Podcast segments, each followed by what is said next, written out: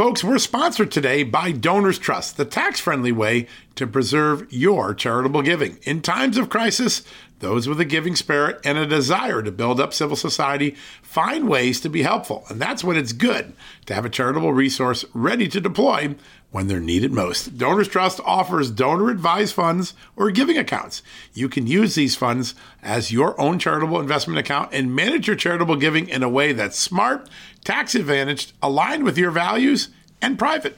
Donors Trust clients are using their funds to support charities helping their local communities while also using their giving account to simultaneously support think tanks and liberty minded organizations that believe our constitutional rights shouldn't get lost in a time of emergency. Now is the time to take a closer look at Donors Trust and join their community of liberty minded donors by opening a donor advised fund. Go to donorstrust.org slash justnews for the ultimate survival guide to charitable giving and learn how a donor advised fund can preserve your ability to give to the charities you love. That's donorstrust.org slash justnews. Hi there. Thank you for joining us at the Victor Davis Hanson Show. Victor is the Martin and Illie Anderson Senior Fellow in Military History and Classics at the Hoover Institution and the Wayne and Marcia Buske Distinguished Fellow in History at Hillsdale College. He is an author, scholar, columnist, essayist, political and cultural critic, and perhaps our favorite unwitting provocateur of the left. This is the Saturday weekend edition, and we're going to look at some topics in current culture the Latino population turning red, the vanishing of farm life, and some of Victor's research and thoughts, though he is not a medical doctor, but nonetheless, he's done a lot of research on long COVID. So we're going to have a look at that. First, let's take a moment for these messages. Across America, BP supports more than 275,000 jobs to keep energy flowing. Jobs like updating turbines at one of our Indiana wind farms and producing more oil and gas with fewer operational emissions in the Gulf of Mexico. It's and, not or. See what doing both means for energy nationwide at bp.com slash investing in America. Ophthalmologist Dr. Strauss has seen firsthand how the metaverse is helping surgeons practice the procedures to treat cataracts. Cataracts are the primary cause of avoidable blindness. He works with a virtual reality training platform developed by Fundamental VR and Orbis International to help surgeons develop the muscle memory they need. The result? More confident, capable surgeons. And even more importantly, patients who can see. Explore more stories like Dr. Strauss's at meta.com slash metaverse impact. Welcome back, Victor. Um, usually I ask, how are you doing? This is going to be a weekend edition. I'm um, I'm doing well. I I had the flu and I got over it, and a few questions on health. I'm on the downward slope on this long COVID, and why? Wait, Sammy, we had a disagreement before. You suggested I was a pundit and then you backtracked and said I was a commentator. Now you're saying I'm a provocateur. you are. I did say unwitting. So if you uh, don't uh, want to be one, yeah, oh. that's exactly why I called it unwitting. So I know that you're not I, trying to be a provocateur. You are merely presenting things as they are. Remember what Harry Truman said? I just give them the truth and they call it hell. When they said, "Are you you give them hell, Harry?" He said, "I give them the truth. They call it hell." Yep. Yeah, it's about what the truth is most most of the time. Let's turn to our our subjects here. We have a interesting phenomenon going on, which perhaps I, I heard you talking with Jack earlier about scaring the left, and I think that they are afraid of what the Republicans might do, which is what you were talking about. But they're also afraid of this Latino population turning right, and we see new faces in the Republican Party and in Congress, such as Mayra Flores and Yesli Vega. And I was wondering your analysis on just how far will this go? Well, there had been this Republican um, mantra for the last half century that immigration, largely from Mexico and as often illegal as legal, was should not be opposed because it would be in the Republican Party's interest because the Republican Party was the party of the Christian coalition, family values. It promoted large families, religion, traditionalism, anti abortion, suspicion over, you know, radical gay, radical feminist, all this stuff, cultural issues. And that never really happened. So, and I mean, there were aberrations. I think George W. Bush maybe got, I don't know what it was, 40% of the Latino vote in 2004, or uh, Jeb Bush in Miami Dade County, I think he got well up to, I don't know what it was, 70, 65%. But usually it didn't happen. And it didn't happen because the Democrats uh, claimed they were lunch bucket unionization middle class people. And two, they were the party of federal entitlement. So when you came across the border, it were Democrats that were responsible for giving you food stamps and oh EBT cards and um, legal educational health housing subsidies and the republicans were on in the contrast the mitt romney aristocratic wealthy white golfing crowd. They didn't care. So that was the paradigm. So when karl rove and others said you know let's not mention open borders because eventually it's going to benefit he was wrong. And I wrote Mexifornia in 2002 and 3 and suggested that if it continued, the state would be a minority majority uh, state and it would go very hard left. I think I was right about that because, um, at least until now, we're not going to see another Pete Wilson, George Deukmejian, Ronald Reagan uh, governor unless things change. But I think they're changing. So if they're going to change Sammy, then the original things have to either be invalid now or they have flipped. I think they have. So let's take the Democratic Party. Yes, it still panders, as we see, to open borders, but it is no longer a middle class lunch bucket unionized traditional ethnic party. It's the party of what? Uh, transgender experimental surgeries without parents' consent, drag queen shows at schools and community events, uh, abortion to the last day of birth, radical BLM Antifa type activity. I'm going to go on and on. So it has alienated the Latino community, not because um, that they've changed their emphasis on family values, which wasn't their main drawing card, but the Democratic Party is not uh, doesn't embrace that anymore. It's antithetical, and you can see certain. Uh, I guess you'd call them iconic moments. For example, after Roe v. Wade, where people dressed up in handmade costumes and crashed uh, di- Catholic di- Catholic Church uh, mass in Los Angeles was primarily was primarily Hispanics, and they just got they put didn't want to put up with it the nonsense. So that's one thing. And then on the other side of the ledger, let's be honest that the Democrat, the Republican Party is not run by Bill Kristol. It's not run by David Frum. It's not run by George Will on the pundit side. It's not run by Mitt Romney. It's not run by the Bushes. It's not run by any of that particular class. In other words, it's not so easily caricatured as a golf golfing. I'm not taking anything away from golf. It's a wonderful sport. I've never golfed, but maybe before I die, I'll try it. But my point is that it's not so easily uh, pigeonholed as wealthy white corporate elites, which, by the way, wealthy white corporate elites are mostly left wing now. But it is a new workers' nationalist upper middle, middle, middle, lower middle class.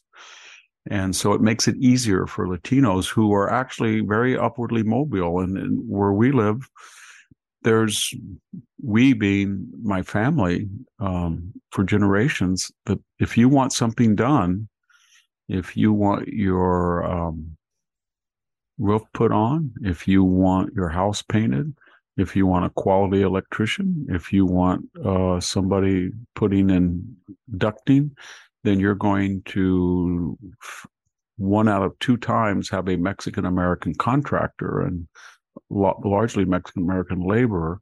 And the contractor, if he talks to you, will be complaining about California. He'll be complaining about how expensive it is to fill up his diesel truck, how many regulations he has to have for his employees, how much taxes he has to pay, how awful the schools are for his kid, how unsafe it is when he parks his truck at his uh, business at night, et cetera, et cetera. And the Democratic Party just ignored all that. It's a party of Silicon Valley. I'm just speaking about the state, but it's true nationwide. So what I'm getting at is Donald Trump, for all of his the criticism people lodge uh, against him, he rebirthed the Republican Party in a very different way, and that different way got historic participation by Latinos, and he did it at the very time the Democratic Party went into an insane trajectory and it was antithetical. It really was anti-family values, and those two were fourth force multipliers of each other. Now, that doesn't mean you can wipe out a half a century of democratic investment.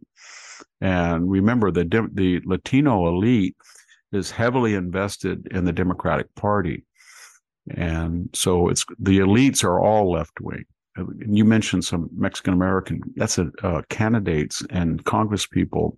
That's new and it's going to continue. But right now, the plum jobs in California are often held by Latinos in government. But there's that's not the entire community. So I think you're going to have half, forty five percent to fifty percent within that range of Mexican American voters.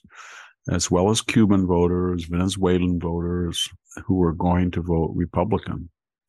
And that's going to be very important because the Democratic Party has gone out of its way to insult, insult, ridicule, defame the working class white voter. And just think of all the euphemisms they from Obama to, to Biden, working backward, chumps, dregs.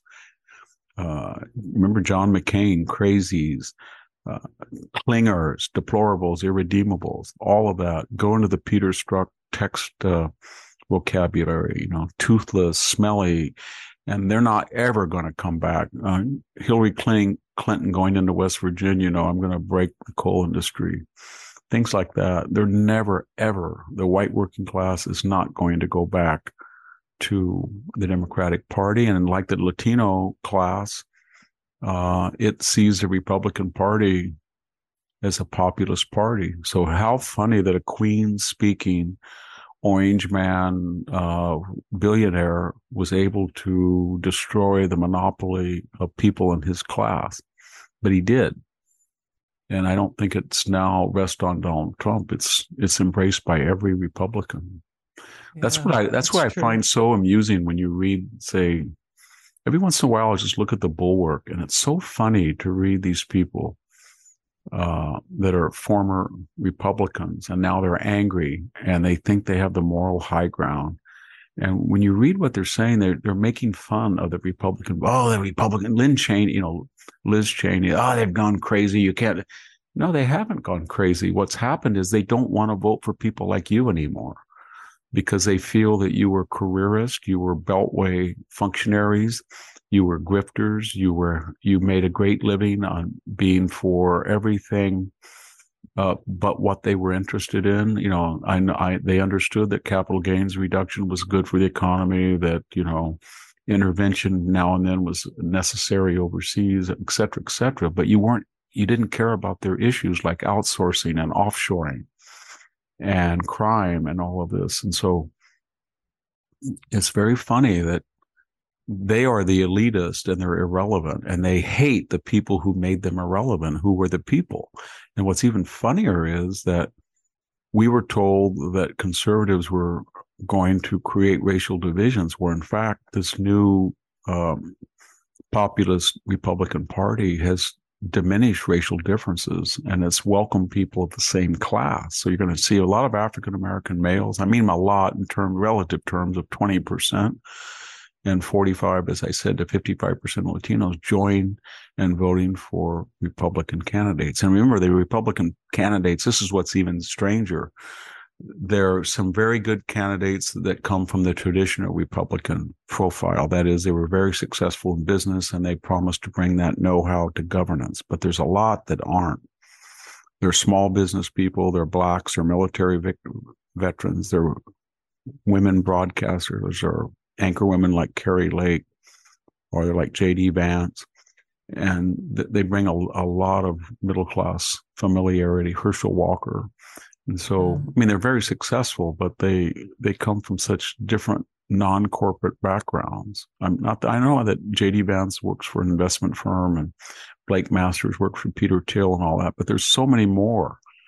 And so I, I think they're going to do very well. And I think the Democratic Party feels that for all the talk about the Republican Party went crazy and that they're where's the Republican Party that I used to know and respect? I.e., you never knew it, you never respected it, but it's you, not them, who's changed uh, in a negative way. They've changed to be more inclusive. You become more exclusive, and that's why you're going to lose. Um, yeah. Do you think that they're afraid of this? I'm just looking at a New York Times poll, and they say that the 56% will vote in in December for Democrat, uh, sorry, in November for Democrats, and 32% for Republicans. But in the same poll, they say that they're even split on which party they agree with more at Democrat 43, Republican 41. So yeah. I don't I don't know if was that a national poll? That was a national poll. Uh yeah, it was. Yeah. Well, I think if you look at now updated party affiliations, it's not like it was. It's 37 or 35 Democrat and 31 or 32 Republican, and independents are the largest. Yeah. And so they're the they are the party that is bleeding the most. And there's been all these flips from Republican, I mean Democrat to Republican in states like Florida and Texas. Yeah. And so I mean you you can just see it when you listen to these candidates on television, they don't a ever suggest they want to change uh, Joe Biden's policies, and they don't give you any concrete suggestions how they would change it if they did want to change it. And B, they don't talk about it. They don't. They don't defend it. They don't promise to be better. All they do is talk about abortion or Donald Trump or yeah. You know, so it's you more more. They have a tri. They have a triad in this campaign. It was one January 6th, January 6th, January 6th, Donald Trump, Donald Trump, Mar-a-Lago raid, Mar-a-Lago raid, or Joe Biden is giving you free student loan amnesty. Free, you don't have to pay back your loans. He's going to legalize your dope. Marijuana is good. It's don't worry about gas. He's pumping out the strategic petroleum reserve. You know what? The COVID lockdowns are still in effect in terms of your COVID check. It was just buying off the electorate. And yeah. to the degree they talked about uh, elections, it was always abortion, abortion, abortion, abortion, abortion. He's going to, they talked it to death. And so that women, the constituents, constituency that that message was aimed for got sick of it. And that's, you can see it with independent women. They mm-hmm. got sick of it. In other words, okay, abortion, you're right, it should be a private, but under the rejection of Dobbs, now each state can make that decision. And if you're a woman who wants an abortion in a red state that has outlawed it up until, you know, outlawed it completely or not the last 15 weeks, then you can get in your car and drive across the state line in most cases. Gavin Newsom will even fly you, and the military will fly you anywhere you want to go and so it, it doesn't seem like it's a pressing uh, ex- existential issue the way it's framed. But if you keep talking about it and keep talking about it and keep talking about it and keep talking about it, then you try you finally draw people's attention to it, and it is killing a young person in a womb, and people don't want to talk about that. Yeah. But you force them to talk about that and they will resent you for making you talk about that. And the same thing applies to Republicans when you keep saying, uh, sanctity of life, sanctity of life, yes, yes. But you know what? You're going to have that baby even if your father raped you or a, a stranger beat you over the head and raped you. And then people are going to say, hmm, so I'm going to carry th- this You know what I mean? Of somebody who ruined my life and raped me and tried to destroy me. And that's, I mean, in a Christian world, that child is not blameworthy of that. But in the real world, you keep, you don't talk about that. Yeah. And so, as I said with Jack, to the degree that each side avoided that, it was a, it wasn't an issue that hurt them, but the Democrats are not, can't let it alone. No, they sure can't. And they seem to be sort of um, in denial, I guess, if I had to identify their psychological condition of what's going to happen in November, or at least the presses seem that way. They seem to be, I guess, wanting to talk up their sides. Um, you know, uh, to get people out to vote, they want to assure them that they're going to win in in November and I don't know. It, it I, you're even starting to convince me that they won't win. they're not. No, no. They're. It's not that they're not going to win.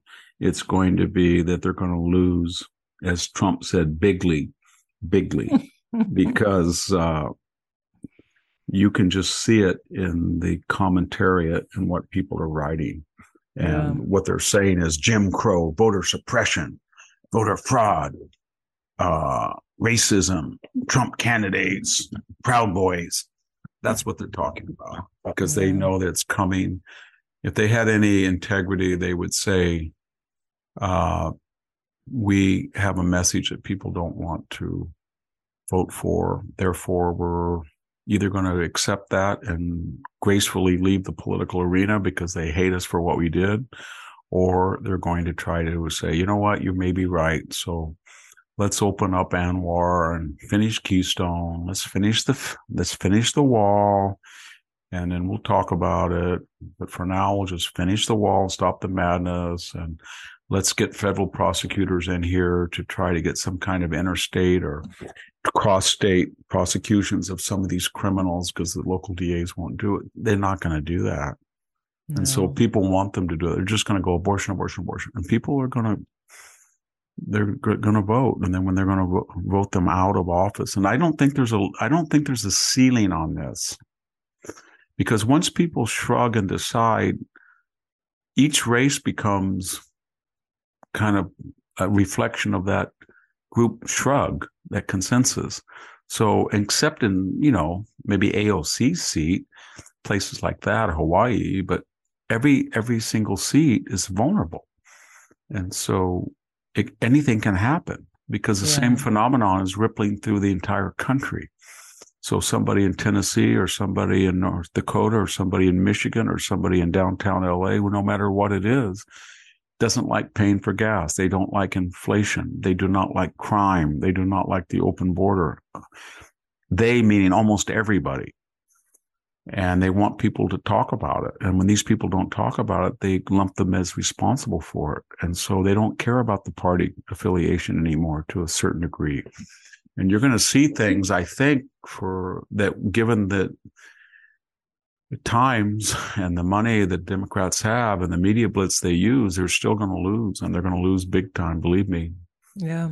Yeah. And, you know, I was listening to you and Jack this week, and uh, you said something to the effect of uh, they're going to blame it all on Joe Biden ultimately. Yeah, and, they will. They will. Who else can they blame it on? Themselves? Yeah, I know.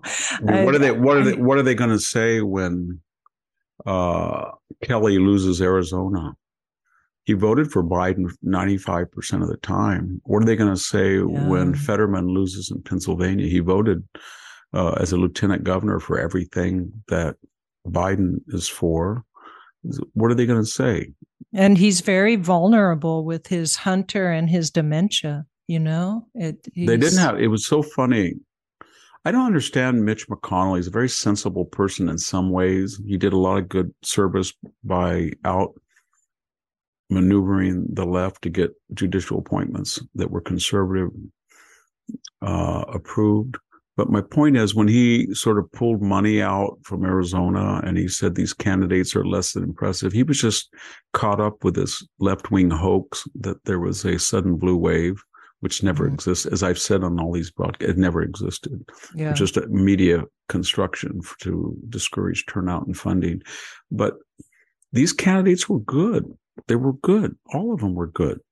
And, and we're glad the guy, Laxalt is good and Masters is good, and Fetterman's uh, opponent Oz, he's good. Yeah. JD Vance is good. This idea that they were bad is just, I think it reflects Mitch Mitch's fears that they're going to get elected, and if they're going to be elected, there's going to be four or five people that are not Orthodox Republicans, as he's assumed for support for majority leader.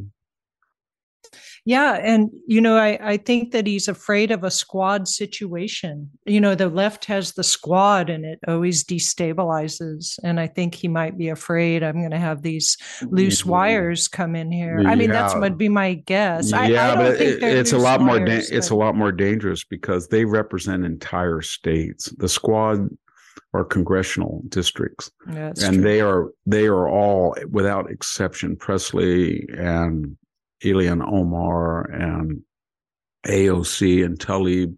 The four of them are all from gerrymandered special uh, minority majority districts, okay? But these people are from entire states. So they have much larger constituencies and mm-hmm. much, and they have to have a, a degrees of a, a skill set that these people don't have and experience to get elected statewide. AOC mm-hmm. could never be elected statewide. Tlaib could never be. Uh, Ilhan Omar would never be elected statewide, even in Minnesota. Yeah. Presley could never be elected statewide. Blake hmm. Masters has a good shot. Even Herschel Walker has a good shot. JD Vance is going to win. Oz, hmm. I think, is going to win. Laxalt's going to win. So they come in there and they are serious people. They have so many more political skills than the squad, and they have such larger constituencies. And they're going to join a Senate. Many members were mad that Mitch didn't get in early on and support these people. And so uh, we'll see what happens. But yeah, they're going to be they're going to be very visible in a Republican dominated Senate when you're going to see them on TV and they're that cross examination you saw with Rand Paul and Dr. Fauci is going to be magnified and re- replicated again and again, but with people just as skilled, if not more skilled than not Rand yeah. Paul. Yeah. All right. Victor, let's go ahead and take a break for a few messages and then come back and we'll talk about um, COVID. Long, oh, sorry. We'll come right back and talk about um, the vanishing farm life. So let's go ahead and have our break.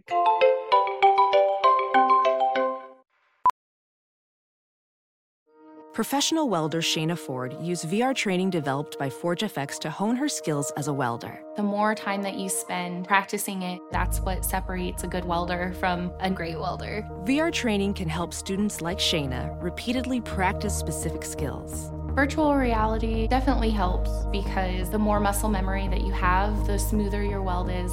Explore more stories like Shayna's at meta.com slash metaverse impact.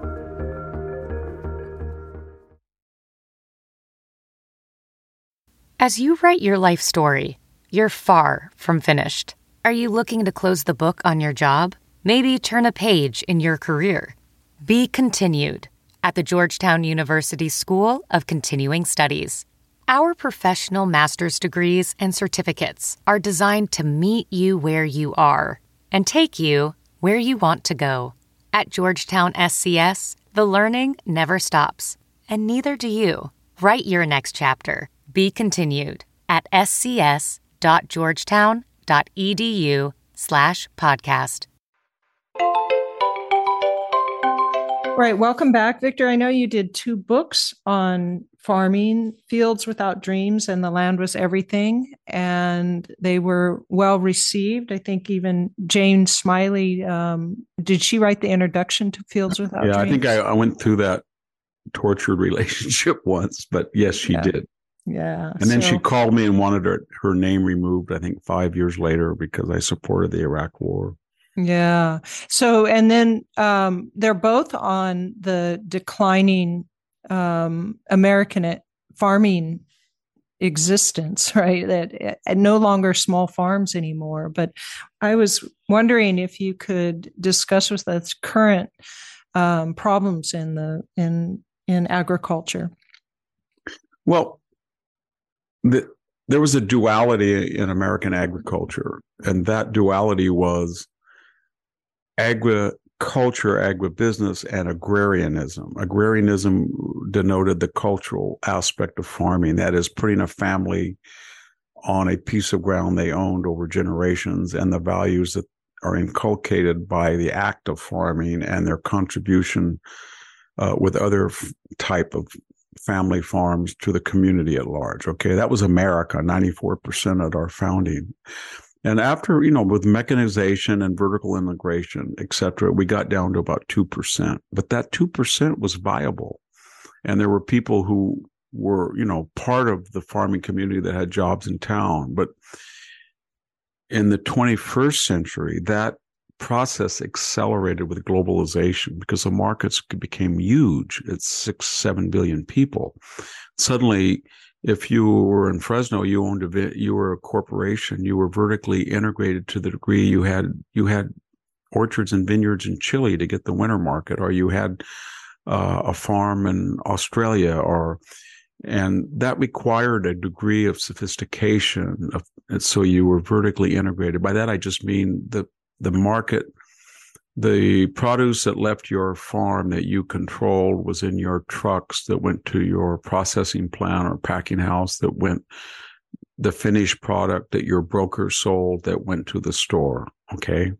And the average farmer uh, didn't have the expertise much less the capital to capitalize. So they were sort of like the deplorables the irredeemables. They lost out and we wiped out a large segment of that farming class that had survived global, uh, you know, the diminishment in the 1930s, 40s, 50s, 60s. So, in this area that I'm talking about, if when I fly over it, I look down at the tessera, the the squares, the sections of farming. I go over my house because it's on the route out to Los Angeles sometimes, and it's amazing that these 20 40 60 80 100 they all have the little houses on them but they they're not farming. I mean the land is in production but it's either rented out or owned by corporate.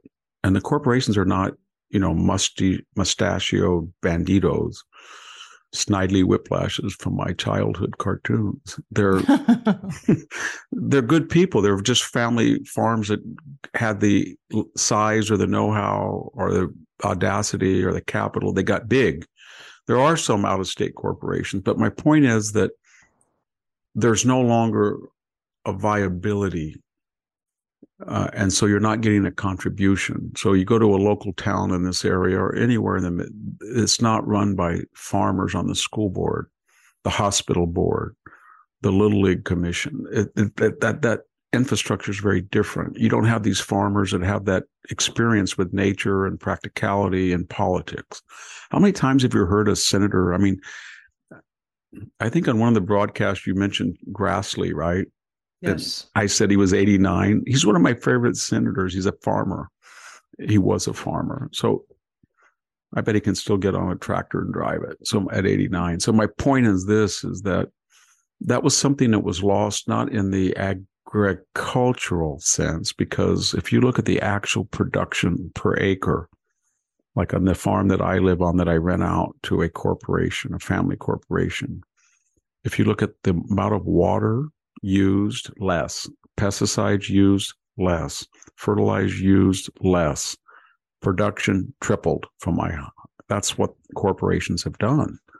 And if you want to say, well, it's a conspiracy, they use toxic, they use less toxic chemicals than we did as family farmers. So I'm not arguing about we're going to starve, but there were there was something about that culture growing up and having multi generational families living in the same place. I mean, we lived on the same farm with my aunt, with crippled aunt, with my grandparents, my parents.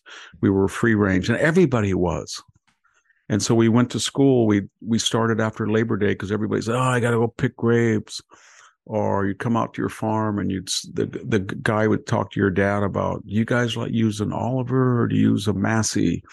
It was it was kind of a community, and then you'd go into the school board and there'd be a farmer on there, you know, and it, it was there was something other than just the production of food was going on on these farms.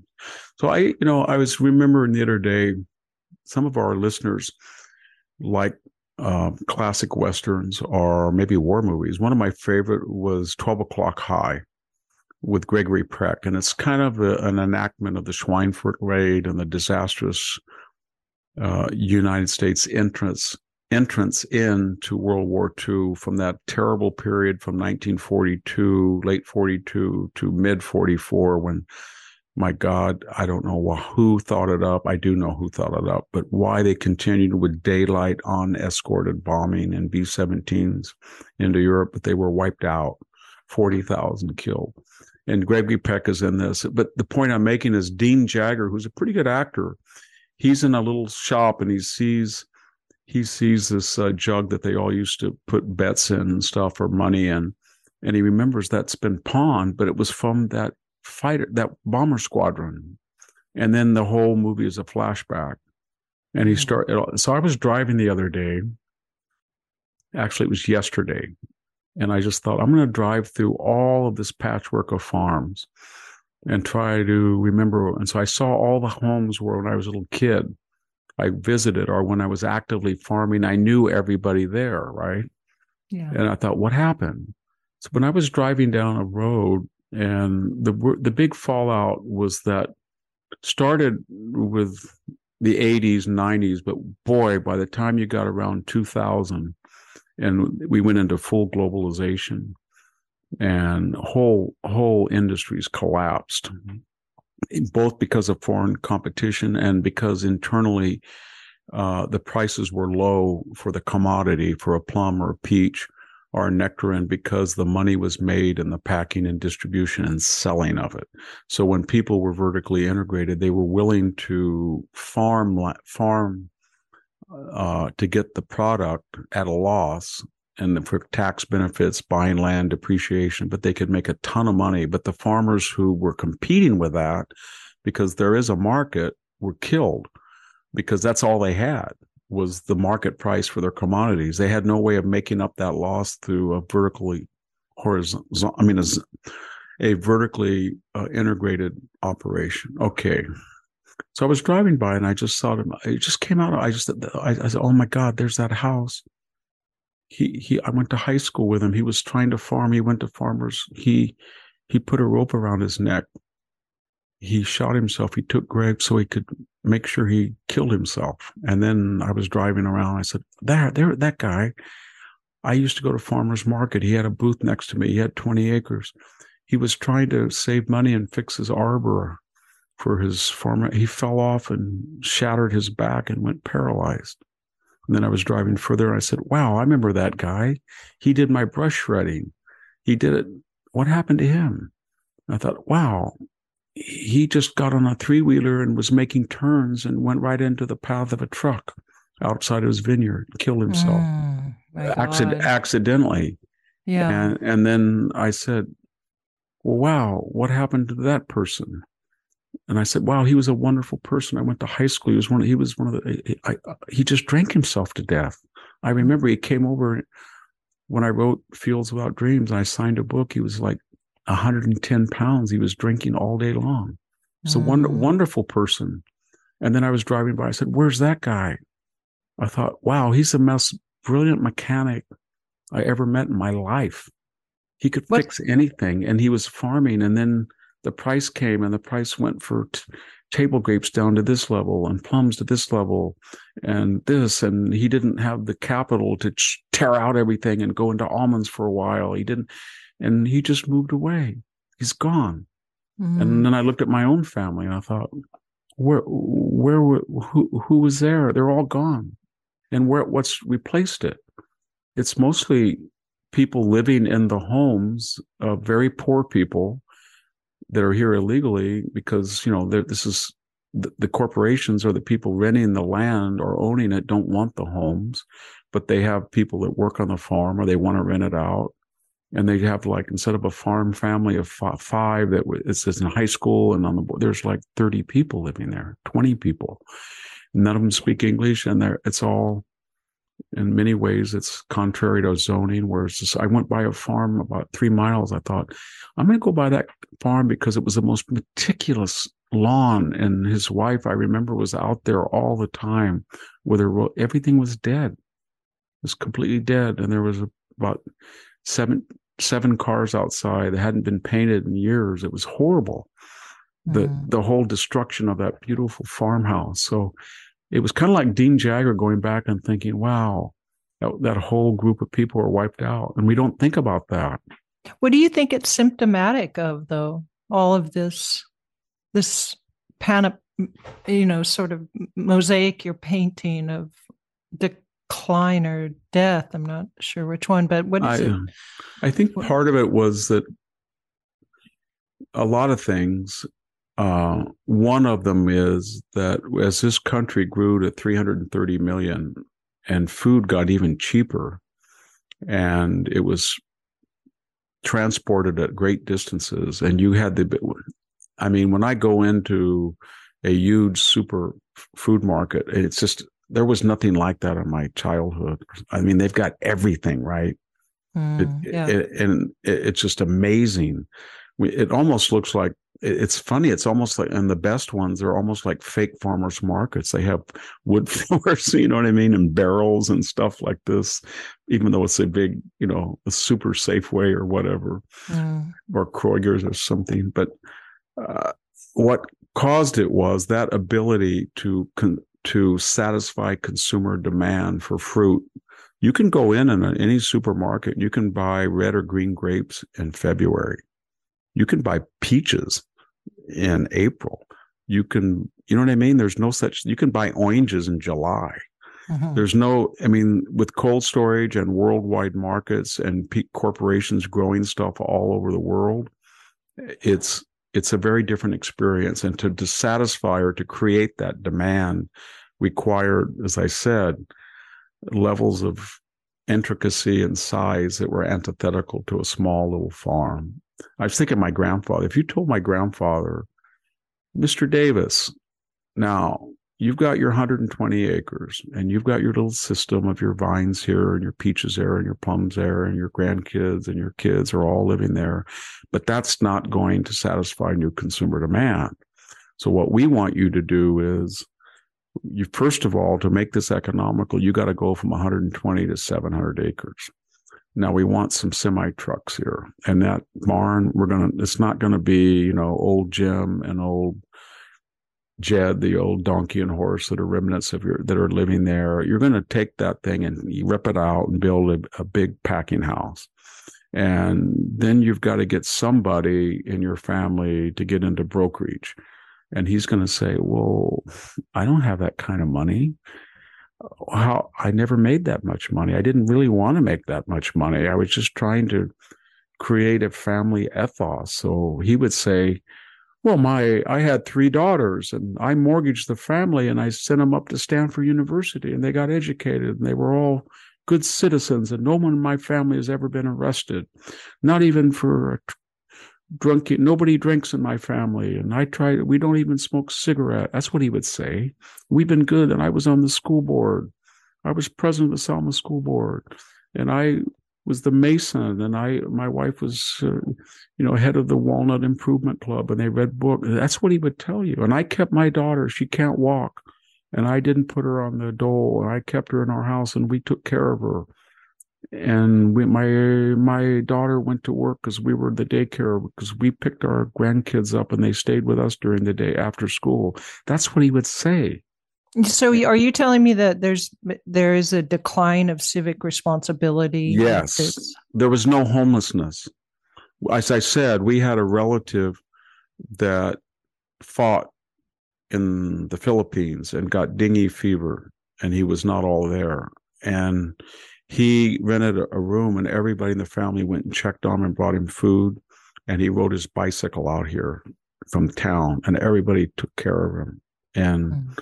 and my aunt was got a terrible case of polio and she went up to Shriners and they just destroyed her body with 17 operations trying to break bones in those days in the 20s and and when they got done with her she could not go to she graduated from San Jose State. I don't know how she did it.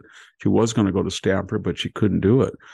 And she had learned how to be to work a loom and stuff and made sweaters and stuff. But they took care of her. Today that wouldn't happen. Mm. and when they got old we took care of them. You know what I'm saying? And when my father died, we took care of him. And when my mother died, she had a brain tumor, we took care of her on the farm. Both of them were take, taken care of on the farm. That doesn't happen anymore. And so, yeah, there's just a difference. And there's but, no sense sense that there's there's no sign there's no you don't go into a supermarket and say i better get my grapes because they won't be here because the season's over right? Yeah. Because they don't person know that if you're living in washington d.c and you see a green grape in august and you see one in april you have no idea that they're different. You have no one that one came from california and one came from chile right? Yeah. Yeah. You have no idea, and you have no idea that the guy, the one that came from Chile, is owned by the guy who owns the, the grape in California. So, and so it's different. I'm not trying to be moralistic and say it's bad. I'm just saying we made it so efficient, and food is so cheap, and it's so scientifically orientated. There's no art of farming now. We, I mean, it's just a, it's a, it's a laboratory science, and that's wonderful because we've used less resources to produce more food. But in the process, that whole way of life that had its roots all the way back to the foundation of the country and all of the baggage that people hate that was part of it was lost. So I can remember coming home and I said, you know, I was in a car.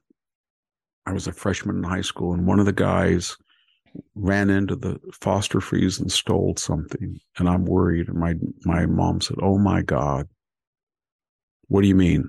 Were you in the car?" I said, "Yes." He goes, "What did you? We we don't do those things in our family." So I want you to go in there and you go. You're not going to tell a person who did it, but you go back in there. And so I went back in there and I said to the owner, I think somebody, I saw somebody, and he was, he said, Oh, it's cheap. It doesn't matter. I said, Well, I'll try to. And I went back to the person and I said, Would you please return that? That's the kind of stuff they did. You know what I mean? And yeah. I could, I can remember once there was a Mexican American family. It was my best friend, and his parents went to Mexico, and he was living with his grandmother. Was like eighty eight, and we came home once, and my grandmother said to me, "Well, Benny, where where's your dad?" He goes, "Well, my dad's in Mexico." Uh, well, have you eaten? No. Well, well, you're going to sit down here and eat. And then my grandmother made a big thing for him and said, "Now we're going to take you home." But he had a bicycle, so we put it in the old international truck, and then there. And then Benny did that all the time. He came out and they that was what the whole world was like and i can remember going doing that to other families when i'd walk home there was no crime okay so you're not trying to be moral but you are describing a situation that's very like rome with the latifundia yes i am of civic exactly civic. Exactly. It's, it's latifundia latifundia was much more efficient as far as total food production but it ruined the agrarian class of italy and it's one of the mm-hmm. reasons that the republic did not persist. Yeah, to tra- exactly. transform. So what I'm saying is, I don't know to the degree that I tried to write this. My most of my life, I've wrestled with this question, but I do not know the degree to which that you can go in and get beautiful grapes and fresh fruit and whole bags of rice for very little money. And even until Joe Biden was president, pretty inexpensive cuts of meat. And the fact that I have to have security cameras and a wall and you around my house. And when I walk around this farm that I was born into, I don't know what I walked around this morning. I saw a V8 engine this morning, a whole engine just sitting there. Wow. Like people throw, how do you throw away his trash? I walked down the alleyway and it made me look like it. I would say it looked like Mumbai, but it looked like San Francisco It was just Yeah. trash, trash, trash, trash. Nobody would have allowed that. And I have all these keys. I when we would go for three or four days, my dad would say, Okay, to my mom, hey Pauline, where's the key? Where's where's the key? oh well, just lock the front door. Don't worry. there was no key. Or they put it on a tree, and it was like, here's a big key ring that anybody can see. you know, it's right there. there was no, there was no, there was no security concerns whatsoever. no. Or you know, they call up, hey, there's Ivor Johansson, the constable, the big old Swede. He's going to come out and arrest the guy that pulled over. And when I nobody ran off the side of the road drunk and tore out your whole vineyard. And when they did, I remember a guy did. He was a Mexican American guy, really nice guy. He got drunk and he tore out about 15 vines. And that guy came over to my grandfather every single Saturday and gave him a, a five dollar bill to pay for the damage. That had, I, that's happened to me in my lifetime six times. And nobody's ever done that.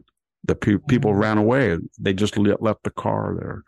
So my point is that this destruction of civic life and law and cohesiveness and the outsourcing of familial responsibility to the state to take care of the unwantables or the, the problematic people in our society all came at the expense of efficiency. So the more, the wealthier we got, the more choices we got, the more 500 channels. We had material progress with moral regress, just what Hesiod the poet said. And I don't know how to stop that. And that, when I was driving here, I just thought, uh, you know, I, I could go on and on. I go, that guy, he, he got lymphoma. He couldn't face it. He blew his brains out. That guy, he, he was paralyzed the last year of life, just fell down and just, he's just gone. This guy just killed himself. This guy got in this horrible, preventable wreck. And I, it was just more. And I thought, wow, there's that farm. It doesn't exist. That farmhouse is gone. This is gone. Then when you saw the little bit of glimpses in the 80s and 90s that flicker, because I had you know, the three children, I would, I would pick up my daughter. And so I went out to this, uh, where all these farm families where she used to stay overnight and the houses are wrecked. They're wrecked, but the vineyard looks really, uh, not the vineyard, the, the almond orchard looks beautiful because it's either rented out or owned by a corporation. Yeah. And so it, it's very strange that the the agricultural productivity has never been better, but the homes that used to represent the people who worked there have never been worse. Yeah. And that decline in civic responsibility, I think you treat some of this subject in your current new book, which the paperback has just come out, The Dying Citizen. I did, I did, and I, I mean, when I you see homelessness, every one of those persons is related to somebody, right? Yeah. And that somebody understands that that person is a great inconvenience, right? Mhm. so that they i'm not you know i know a lot of people can don't have the wherewithal to take care of somebody but maybe 10% or 20% could of the homeless could return back to their families and people could try to work with them or maybe a civic somebody should say we don't want cheap labor in the united states because it brings in chinese produced cartel sold fentanyl and fentanyl is destroying this country it's destroying this. co- We're not going to allow it in. We don't care how, what that does to the labor market. We're not going to let it in. We, we have to have some culturally based values that contradict maybe just absolute free market logic sometimes. Not like to the extent of France. I understand that. Although, you know, when I go to Germany or France or the, the countryside of Greece, there is a stability there. They're not nearly as productive as we are as far as food. Their prices are much higher, but there are stable rural communities there. It's eroding, but not like here. And there are areas in the United States in the Midwest where that still exists. I get on a bicycle at Hillsdale and I can ride around and see these declining small towns, but they still exist. And there's still things that I remember. I always feel when I go to Hillsdale for my annual teaching, I'm going back into the 19th century in some ways, because there's still farmers markets. You go out in the country, nobody's going to kill you. Nobody's going to mug you. Nobody's going to break into your house. When I rode my bike, I left my house that I was allowed to stay in open without locking it. I never lost one thing in 20 years, not one. I left a backpack full of books and many and a computer in many classrooms over 20 years. I never got it lost once. And that was not true of my career at CSU Fresno. And it's not true. It would not be at Stanford either. Yeah. And so what I'm getting at is that agrarian rural ethos was very valuable to creating our constitution and our customs and traditions. And it was worth subsidizing, I think. And all these people who tried to resist it, the resisting of the vertical integration and corporization of, of agriculture, nobody knew what they were doing. They were just destroyed and they yeah. killed themselves or they were killed and i remember them and it's like nobody remembers so i was on this mm-hmm. sort of dean jagger riding my bicycle over this weed infested tarmac with this flashback of all the guys that were in these b-17s and they didn't realize that it was impossible to fly all the way into germany without a p-51 or p-47 or go all the way in there during daylight in formation with a precision bomb, right? Rather than night area bombing. So yeah. that was kind of what we, these guys were up against. They didn't understand that it was hopeless, that you were going to get prices for your fresh produce at 8% increases commiserate with your inflated costs. It wasn't going to happen. That the, and uh, don't get me wrong as a critic, one of the things I like in my old age is going talking to farmers that I know and viewing the surviving family corporation. I just went over to one, uh, Fowler Packing. I mean, you talk about homegrown, absolute genius, ingenuity, humane treatment of people, a satisfied, well compensated workforce. It's amazing what that family has done. So I admire that. And they're big, they're huge. And so, but I'm, and they're, they have the same values of that family, but, uh, that phenomenon, not everything is like that particular family. And so uh, it's too bad, but it's something that it's going to be more and more question, I think, as we get into our Roman, uh, the version of the Roman third or fourth century AD. Yeah. And it seems to me that, you know, since there isn't the natural instinct of a small farmer who has a civic interest for people now. It, it's incumbent upon the schools to have a strong civic education. It you would seem to me. it. Yeah. Well, yeah, was, and they don't was, have it. No. It's it's worse.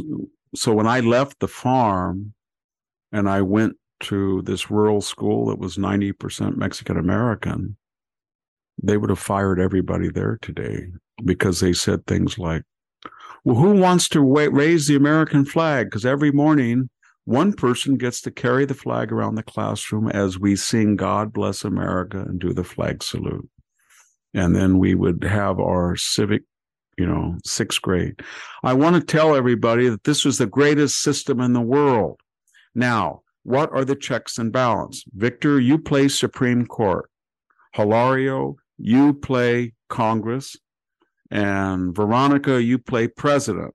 Okay, Victor, how are you going to check him? And he's going to check you. And so it was checks and balances.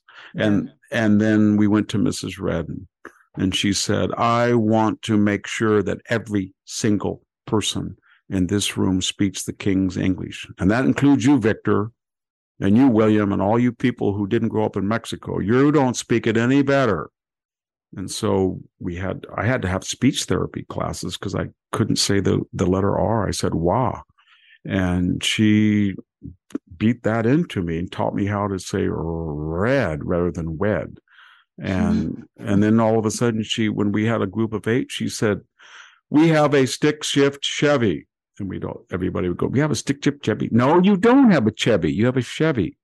How are you going to be successful? How are you going to compete with these kids in prep school? How are you going? And that's how what we were. It was wonderful, and all of those people were successful, and it was all about civic education, and it came, it reverberated what they got at home, Yeah. and and it was Today, it's not like that at all. The civic education, I doubt the teachers even know much about the civic education in elementary school. even the labor even the labor and it, i know that the left would say it was paternalistic but i remember gregory lopez came from texas every year and he would you know they i'm speaking from the area in which he lived for three weeks it oh it's nicer now i'm in the i'm in a barn right now and it the reason it has water and electricity was because it was made for Gregory's family, and they had cots and wash and a bath and anything. The point I'm making is that I remember when they would leave,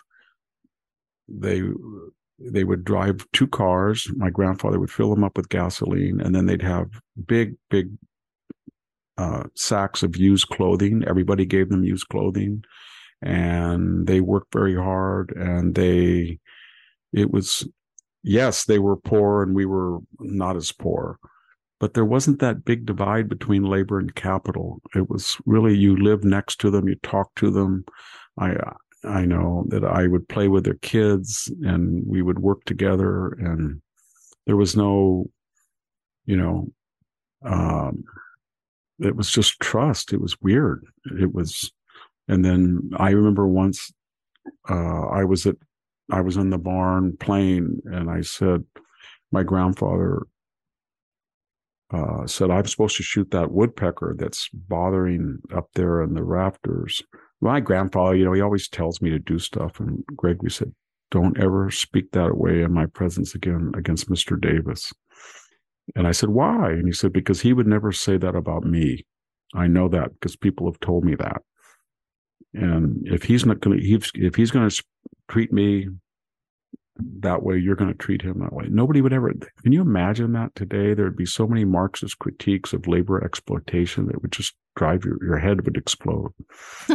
Yes, So, that's uh, true. and it's it's and it's i know that it's very hard to have a complex lifestyle today and it's very expensive and the middle class is being destroyed by this biden administration but a lot of the complexity is considered necessity and a birthright and we don't realize that that we lived in this country without five televisions or four televisions or without cable subscription or without Xboxes or video games or airplug earbuds or whatever they're called. And you know what I mean? You can do it. Yeah. Yeah. And but we did lose something. We got more technologically sophisticated, we got less happier, and we got more diverse, exciting lifestyles, more choices, so to speak. I mean, when I, I if I want to watch an old Gunsmoke rerun, there's 500 channels on DirecTV. just blows your mind, but it's Yes. not- but I'd But- still rather just have three channels and watch Gunsmoke. But if you look at the younger generation, there's so much to distract them that if you started talking to them about civic responsibility, they would just turn to their cell phone and go on Yeah. with their game. They, don't, want to have They don't want. They don't vote. They don't want to hear about it. They, you know, Jesse Watters started what is Bill O'Reilly's uh, "How Stupid Is America" correspondent on the street. yeah. But even if you think he was deliberately trying to find stupid people, you couldn't find stupid people stupider than the people that he found. Yeah. It was. It was just like. What's the capital of America? And they'd say Rome or something, or Fresno or something, or they'd say, How often does the president have to face election? Uh, 10 years? Two weeks? It was that kind of absurdity. And it happens all the day. There's all these industries that, uh, immediate little mini industries that show you how stupid people are because they don't have any civic education. And to the degree they do have civic education, it's critical. It's all about Yeah. how it's racial. One thing we're not talking about in this country is, and this is a final statement I'll have about my yeah. Because we need to go to a Yeah. break. So, okay. very quickly is that when you go down that diversity, equity, inclusion, it's not just it's not just emphasis on that, it's capital, labor, time taken away from other things in our zero sum existence. So whether it's all these diversity czars or these mandates or whatever it is at the schools, we don't have time anymore to inculcate a common curriculum, a common civic educational path because we're we're just fragmenting into all these therapeutic unnecessary unproductive nihilistic discipline. And boy wait as i said they're starting to hit airline pilots nuclear plant operators you name it. And when you start destroying merit and distracting people with all of these workshops especially the military it's not it's going to be we're going to pay a heavy price for it yeah, it's mediocratizing. Yeah. Well, Victor, let's go ahead and take a break and then come right back to talk a little bit about long COVID. We'll be right back.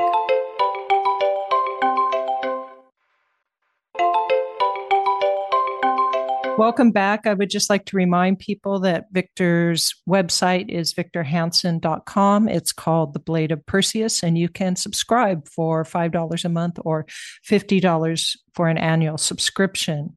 Um, we have a new um, app out for your cell phones. I believe the P- Google Play Store is for um, Samsung and other um, not the Apple iPhones. We haven't quite got the Apple Store um, shored up yet. But um, if you do have a Samsung or a what what are those other phones, Victor? I'm trying to think. It's uh, Samsung or um, I don't know. You're asking yeah. about. It just made an argument about being technologically illiterate.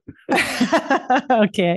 Well, anyway, so we have we do have the app. We're very proud of that. So please come to uh, try it out if you can, and um, also that um, to remind people that on social media, Victor can be found at Hanson's Morning Cup on Facebook and VD Hanson on Twitter. So please join us there. And finally, also um, John Solomon's um, our are we work with John Solomon and the Just the News crew, and you can find uh, Victor's podcast there. That's our podcasting site. So um, on his website as well, but that's who we work with.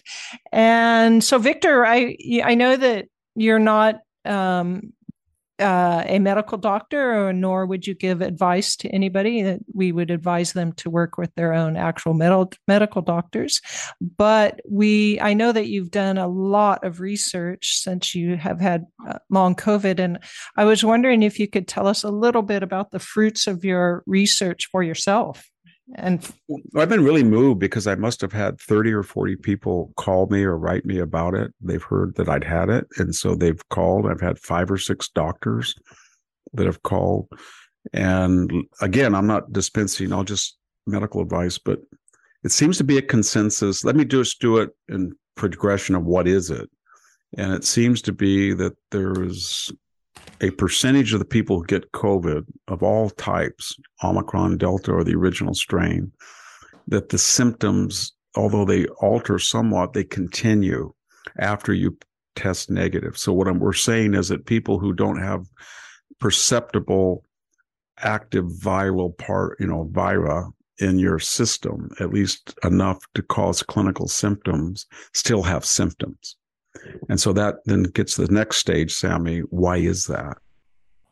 And that's a two pronged answer. One, there's three or four theories of why your immune system or the virus is active or not active, but you have the symptoms. And one of them is that you have an immune problem that insufficiently van- vanquish the virus. You you put it down enough, but you don't. You have intrinsic comorbidities in your immune system so that it's at a subclinical level of not testing positive, but at a level enough to do damage to you. Two, it whatever that level is, it's not the virus that's doing the damage. It's either the virus remnants that are pretty much inert, they're circulating, but they're inert, or they're the spike protein and they either one is exciting your immune system in certain predisposed people. So it's an autoimmune uh, disease, or you were weakened through this ordeal with acute COVID, and that reactivated latent viruses like uh, CMV or EBV, and you're suffering some of the immune responses to those viruses. And so those are the the choices, and then the symptomology is vast. But I won't go into all of it. But what are people saying? I have long COVID. What am what, what what's making me weird? Um, and symptomology wise, there seems to be one cohesive explanation that's inflammation that you are secreting cytokines or leukotrienes or something. And again, this is not, I'm just trying to co- collate as an outsider what the medical community has come up with. And that immune expression manifests itself in five or six major areas. One is neuroinflammation. So you have brain fog. What does brain fog mean? It means you go into a room and it happens to be all the time now. I got to go into their living room and get, you know, a pen and you get in there and you forgot what it was. Or your word search, you never have done that quite before. Or you're writing something for a column and you have to read it out loud now because it sounds kind of crazy if you that's brain fog. Or you've lost your taste. Like I've lost my taste and smell. I'm getting some of it back. But that's probably from inflammation. I always didn't I didn't have great hearing, but I kind of lost hearing. Um, that's from neuroinflammation. I've had a lot of problems with my eyes that I mean, I've had high, high, high, high, high eye pressure. I think that's cause I never had that high before. Or you still, even though you have good oxygen, it's weird. You have good oxygen readings, but it's hard to breathe. Maybe it's your muscles are inflamed. But the big thing that I got, I think a lot of people get, is vertigo, and also your muscles ache. So, you know, I could go up to 10,000 foot, 500 foot Kaiser Peak in three and a half hours with no problem whatsoever just a year ago. And now, if I, you know, do exercise bike for 20 minutes, it feels like I got lactic acid burning in your muscles. And obviously that's oxidation problem. So that inflammation can apparently create microclots in your capillaries so you don't get enough oxygen to the muscles or you get neuropathy pins and needles i think one of our senator Kaine uh, from Maryland complained that, that he had pins and needles that had long COVID. I get all these uh, symptoms, not just from reading, but people write me. And so then the question is, what do you do about it? Is it permanent or what? And I, I should point out here, Sami, it doesn't seem to be predicated on whether you had a bad time with the acute phase or not. You know what I mean? Whether yeah. you were not, were not people that were in the hospital and people who had it for a day can get long COVID. And it doesn't seem to be people necessarily that are elderly or with compromised immune system. From my experience and what I read and what I observe, it's almost that people have hyperimmune. In other words, this was the little they had a lot of gasoline in their system and this torched it. In other words, if you had asthma or allergies or a autoimmune problem, I had an autoimmune problem I won't get into, but it seemed to trigger that, make it worse. And a lot of athletes, marathon runners, people who were really in great shape were prone to it. I know people have written me and said, I wrote a, I, I ran a marathon a week before I got ill. I can't walk across the, you know, the room. And so they don't know quite those are the symptoms and those are the possible causes. But one thing they don't have is a universal description of what triggered it and therefore how to stop it systematically. So what the, the status is now is almost everybody knows that it's inflammation. So you you kind of want to repress the immune system, but you don't know what's causing the immune system to to go crazy. So, and it's like a true of a lot of, so you're just treating the symptoms. So if you say, I'm going to go to a long COVID center of any type, private or public or whatever, they're going to have you go to a pulmonologist. I didn't do this, but you can go to a pulmonologist, you can go to a neurologist, a cardiologist, neuro. Every person will treat that indiv- that their own disciplines individual symptoms as manifested by you and then they'll coordinate make sure they don't overlap with drugs you see what i'm saying Yeah. but, but nobody says ah this is caused by a depletion of cortisol therefore i'm going to find out what is depressing the cortisol rather than it's not the effect it's the cause or these people are all really have a vascular disease so i'm going to give warfarin and that's going to thin their blood they're going to feel great but they don't know what caused it in the first place. You see what i mean? So they're treating it they, and therefore they'll, are you going to be on warfarin the rest of your life?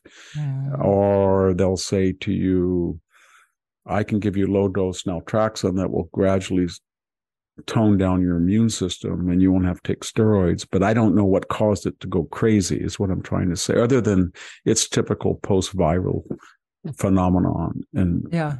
in my case I- i'd had amoebic dysentery as a young person in over in the arab world i had uh, vivax malaria i've had a ruptured appendix i've had a lot of tropical illnesses. I've had a, a lot of vaccine. I think I increased over a two year period. I had over 20 vaccinations to go to, you know, yellow fever, typhus, typhoid, plague, smallpox, to go to places you shouldn't go to. And I always had a bad reaction. So I know I had an immune problem. I had mono when I was 34 and it took me years to get over the, so, and so long COVID was but it's it's mysterious is what i'm concluding with i had delta i got over it in three days a year ago and i had sky high antibodies according to a test right before i got covid i still got the omicron version so there's so many complexities and mysteries that it almost makes you feel sometimes when you get a little low that only a, an engineered virus could create such havoc and finally, it's I don't think it's appreciated. I'm not whining that the medical profession is ignoring it. They're not. But when you start to read some statistics, I'm kind of doubtful, but I, I give them some credence because I want to be fair minded that one out of every five people who gets COVID has lingering symptoms, and one out of every six or seven has severe long COVID. Then you're talking about four to eight million people right in the united states when you talk yeah. about a labor shortage there's a lot of people who are either afraid of getting this long covid or they have it or they're afraid of covid and they're not participating in the labor force. And it, so it's a multi-billion if not trillion dollar hit on the world economy. And i think it's really important to find out what it does. I think the bright thing i would leave people with from my own experience is it's very very important to be optimistic and not to i know i mean and i'm not saying i'll just finish with what you should do in my experience what you should not do i'll start with what you should not do i got it i got over it acute five days i was really wiped out i went on a seven day speaking tour the moment i tested negative and the whole time I got pins and needles, neuropathy, fatigue. It got worse. And then I w- led 105 people to Israel for 16 days. And then I came back and spoke in Nevada. When you added that up for the first, I don't know, 35 days after I got acute COVID and tested negative, I was gone 30 days working 16, 17. That's the worst thing you can do is jet lag, time, airplane travel. Don't do that. I should have just stayed home. The second thing, I think if you just think you're going to go into uh, radical rest and just lay there, even though we don't have enough energy to move. I mean, there were days when I thought, hmm, when am I going to go into the kitchen and get some tea? Let me get a strategy. Wow, I went and got tea. I actually walked. That was in the dark days of August but you always i always tried to exercise no matter what i walked every single day a mile in the morning a mile at night and some days i was like on almost all fours i was so wiped out and that helps. And you always i worked every single day writing. I did not take a day off but the first part was stupid but i think later it helped me. And then what you should do is um, is as i say exercise. In my case i took supplements. I experiment. I always did, had a, a, simple rule that I would try one at a time. I would read extensively about the side effects, and I would not take the recommended dose. I would take small, but I took a lot of them. I still do.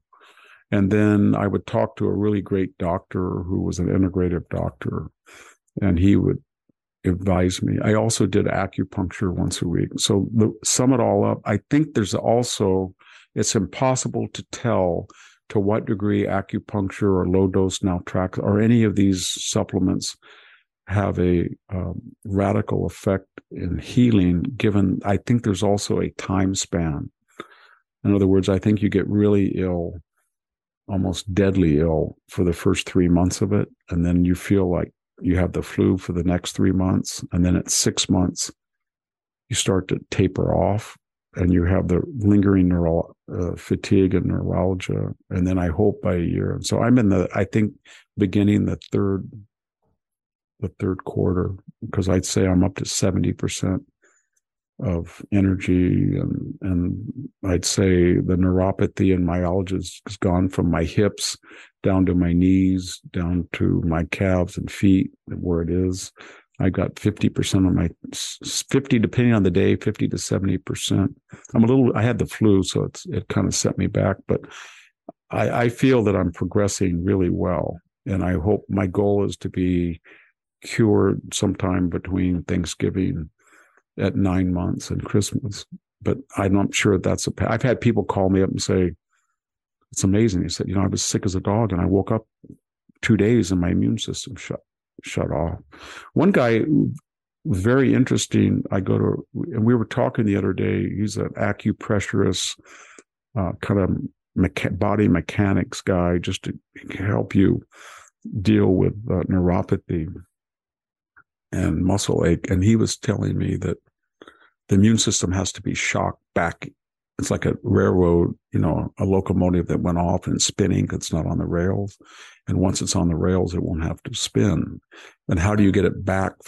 COVID shocked it off and made it not turn off. So how do you make it turn off so it goes back to a regular reaction?